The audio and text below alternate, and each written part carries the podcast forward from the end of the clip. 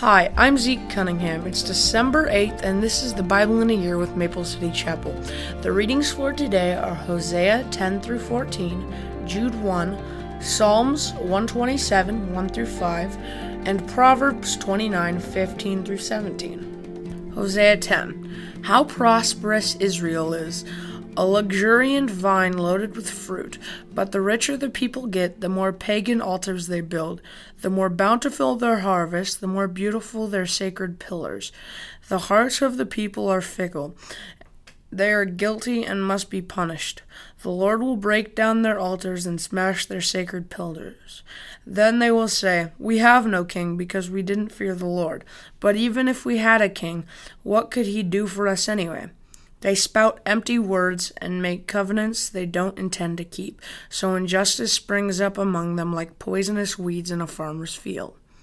The people of Samaria tremble in fear for their calf idol at Bethaven, and they mourn for it. Though its priests rejoice over it, its glory will be stripped away. This idol will be carted away to Assyria, a gift to the great king there.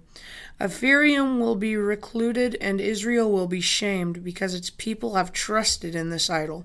Samaria and its kings will be cut off. They will float away like driftwood on an ocean wave, and the pagan shrines of Aven, the place of Israel's sin, will crumble. Thorns and thistles will grow up around their altars. They will beg the mountains, Bury us, and plead with the hills, Fall on us. The Lord says, O Israel, ever since Gibeah there has been only sin and more sin. You have made no progress whatsoever. Was it not right that the wicked men of Gibeah were attacked? Now, whenever it fits my plan, I will attack you too. I will call out the armies of the nations to punish you for your multiplied sins. Israel is like a trained heifer treading out the grain, an easy job she loves. But I will put a heavy yoke on her tender neck. I will force Judah to pull the plow, and Israel to break up the hard ground. I said, Plant the good seeds of righteousness, and you will harvest a crop of love. Plow up the hard ground of your hearts, for now is the time to seek the Lord that he may come, and shower righteousness upon you. But you have cultivated wickedness and harvest a thriving crop of sins. You have eaten the fruit of lies, trusting in your military might, believing that the great armies could make your nation safe. Now the terrors of war will rise among your people. All your fortifications will fall, just as when Shalman destroyed Beth-arbel, even mothers and children were dashed to death there. You will share that fate, Bethel, because of your great wickedness. When the day of judgment dawns, the king of Israel will be completely destroyed. Hosea 11 When Israel was a child, I loved him, and I called him my son out of Egypt. But the more I called to him, the farther he moved from me, offering sacrifices to the images of Baal and burning incense to idols. I myself taught Israel how to walk, leading him along by the hand, but he doesn't even know or even care that it was I who took care of him. I led Israel along with my ropes of kindness and love. I lifted the yoke from his neck, and I myself stooped to feed him. But since my people refuse to return to me, they will return to Egypt and will be forced to serve Assyria. War will swirl through their cities, their enemies will crash through their gates, they will destroy them, trapping them in their own evil plans. For my people are determined to desert me. They call me the Most High, but they don't truly honor me. Oh, how can I give you up, Israel? How can I let you go? How can I destroy you like Admah or demolish you like Zeboim? My heart is torn within me, and my compassion overflows. No, I will not unleash my fierce anger. I will not completely destroy Israel. For I am God and not a mere mortal. I am the Holy One living among you, and I will not come to destroy. For some day the people will follow me. I, the Lord, will roar like a lion, and when I roar, my people will return trembling from the west. Like a flock of birds, they will come from Egypt, trembling like doves. They will return from Assyria, and I will bring them home again, says the Lord. Israel surrounds me with lies and deceit, but Judah still obeys God and is faithful to the Holy One. Hosea 12. The people of Israel feed on the wind. They chase after the east wind all day long. They pile up lies and violence. They are making an alliance with Assyria while sending olive oil to buy support from Egypt. Now the Lord is bringing charges against Judah. He is about to punish Jacob for all his deceitful ways and pay him back for all he has done. Even in the womb, Jacob struggled with his brother when he became a man. He even fought with God. Yes, he wrestled with the angel and won. He wept and pleaded for a blessing from him. There at Bethel he met God face to face, and God spoke to him.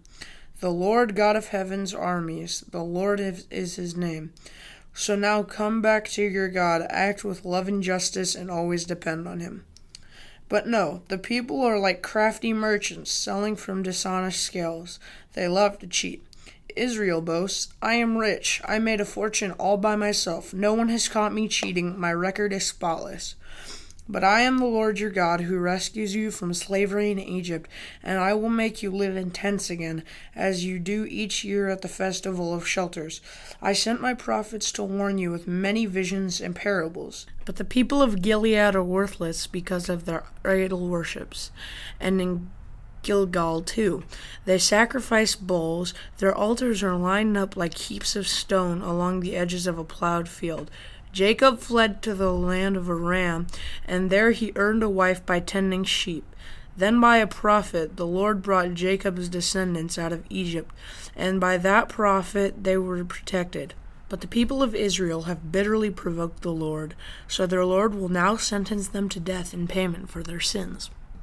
Hosea 13 When the tribe of Ephraim spoke, the people shook with fear, for that tribe was important in Israel. But the people of Ephraim sinned by worshipping Baal, and thus sealed their destruction. Now they continued to sin by making silver idols, images shaped skillfully with human hands. Sacrifice to these, they cry, and kiss the calf idols. Therefore they will disappear like the morning mist, like dew in the morning sun, like chaff blown in the wind, like smoke from a chimney. I have been the Lord your God ever since I brought you out of Egypt. You must acknowledge no God but me, for there is no other Savior. I took care of you in the wilderness, in that dry and thirsty land. But when you had eaten and, they, and were satisfied, you become proud and forgot me. So now I will attack you like a lion, like a leopard that lurks along the road, like a bear whose cubs have been taken away. I will tear your heart out. I will devour you like a hungry lioness, and mangle you like a wild animal. You were about to be destroyed, O Israel, yes, by me, your only helper. Now, where is your king? Let him save you. Where are all your leaders of the land? The king and the officials you demand of me. In anger I gave you kings, and in my fury I took them away. Ephraim's guilt has been collected, and his sin has been stored up for punishment. Pain has come to the people like the pain of childbirth, but they are like a child who resists being born. The moment of birth has arrived, but they stay in the womb. Should I ransom them from the grave? Should I redeem them from death? O death, I bring on your terrors. O grave, bring on your plagues for I will not take pity on them. Ephraim was the most fruitful of all his brothers, but the east wind, a blast from the Lord, will arise in the desert. All their flowing springs will run dry, and all their wells will disappear. Every precious thing they owned will be plundered and carried away. The people of Samaria must bear the consequences of their guilt, because they rebelled against their God. They will be killed by an invading army their little ones dashed to death against the ground, their pregnant women ripped open by swords. Hosea 14 Return, O Israel, to the Lord your God, for your sins have brought you down. Bring your confessions and return to the Lord. Say to him, Forgive all our sins, and graciously receive us, so that we may offer you our praises. Assyria cannot save us, nor can our war horses. Never again will we say to the idols we have made, You are our gods. No, in you alone do the orphans find mercy. The Lord says, Then I will heal you of your faithlessness. My love will know no bounds, for my anger will be gone forever. I will be to Israel like a refreshing dew from the heaven. Israel will blossom like the lily. It will send roots deep into the soil like the cedars in Lebanon. Its branches will spread out like the beautiful olive trees, as fragrant as the cedars of Lebanon. My people will again live under my shade. They will flourish like grain and blossom like grapevines. They will be as fragrant as the wines of Lebanon. O Israel, stay away from idols. I am the one who answers your prayers and cares for you. I am like a tree that is always green. All of your fruit comes from me. Let those who are wise understand these things. Let those with discernment listen carefully. The paths of the Lord are true and right, and righteous people live by walking in them. But those in path sinners stumble and fall. Jude 1. This is a letter from Jude, a slave of Jesus Christ and a brother of James. I am writing to all who have been called by God the Father, who loves you and keeps you safe in the care of Jesus Christ. May God give you more and more mercy, peace, and love. Dear friends, I had been eagerly planning to write to you about the salvation we all share, but now I find I must write about something else, urging you to defend the faith that God has entrusted once and for all time to His holy people. I say this because some ungodly people have wormed their way into your churches, saying that God's marvelous grace allows us to live immoral lives. The condemnation of such people was recorded a long time ago, for they have denied our only Master and Lord, Jesus Christ. So I want to remind you, though you have already known these things, that Jesus first rescued the nation of Israel from Egypt, but later he destroyed those who did not remain faithful. And I remind you of the angels who did not stay within the limits of authority God gave them, but left the place where they belonged. God has kept them securely chained in prisons of darkness, waiting for the great day of judgment. And don't forget Sodom and Gomorrah and their neighboring towns, which were filled with immorality and every kind of sexual perversion. Those cities were destroyed by fire and serve as a warning of the eternal fire of God's judgment. In the same way, these people, who claim authority from their dreams, live immoral lives, defy authority, and scoff at supernatural beings. But even Michael, one of the mightiest angels, did not dare accuse the devil of blasphemy, but simply said, The Lord rebuke you. This took place when Michael was arguing with the devil about Moses' body. But these people scoff at things they do not understand. Like unthinking animals, they do whatever their instincts tell them, and so they bring about their own destruction. What sorrow awaits them, for they follow in the footsteps of Cain, who killed his brother. Like Balaam, they deceive people for money, and like Korah, they perish in their rebellion. When these people eat with you in your fellowship meals, commemorating the Lord's love, they're like dangerous reefs that can shipwreck you. They're shameless shepherds who only care for themselves.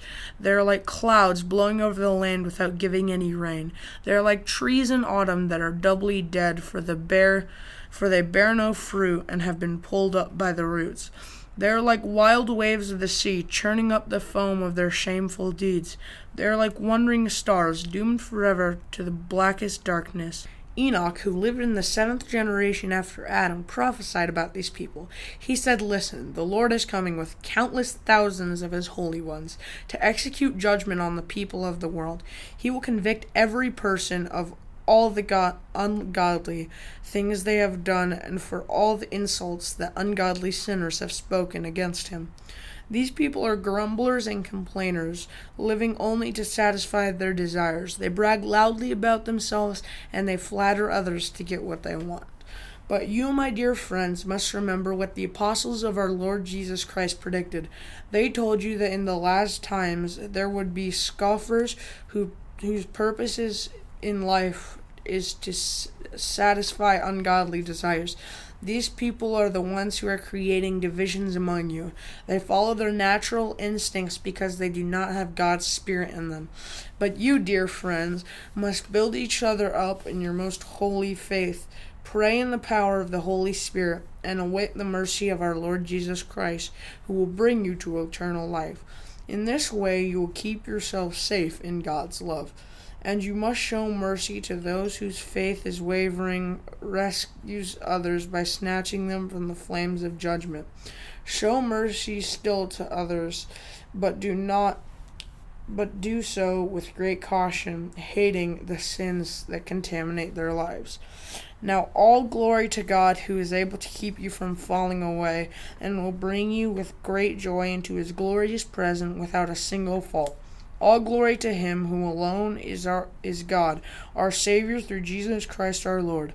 All glory, majesty, power, and authority are his before all time, and in the present and beyond all time. Amen. Psalms 127, 1 through 5. Unless the Lord builds a house, the work of the builders is wasted. Unless the Lord protects a city, guarding it with sentries will do no good. It is useless for you to work so hard from early morning until late night, anxious working for food to eat, for God gives rest to his loved ones. Children are a gift from the Lord, they are rewarded from him. Children born to a young man are like arrows in a warrior's hands. How joyful is the man whose quiver is full of them! He will not be put to shame when he confronts his accusers at the city gates. Proverbs 29:15 through 17. To discipline a child produces wisdom, but a mother is disgraced by an undisciplined child. When the wicked are in authority, sin flourishes, but the godly will live to see their downfall. Discipline your children, and they will give you peace of mind and make your heart glad.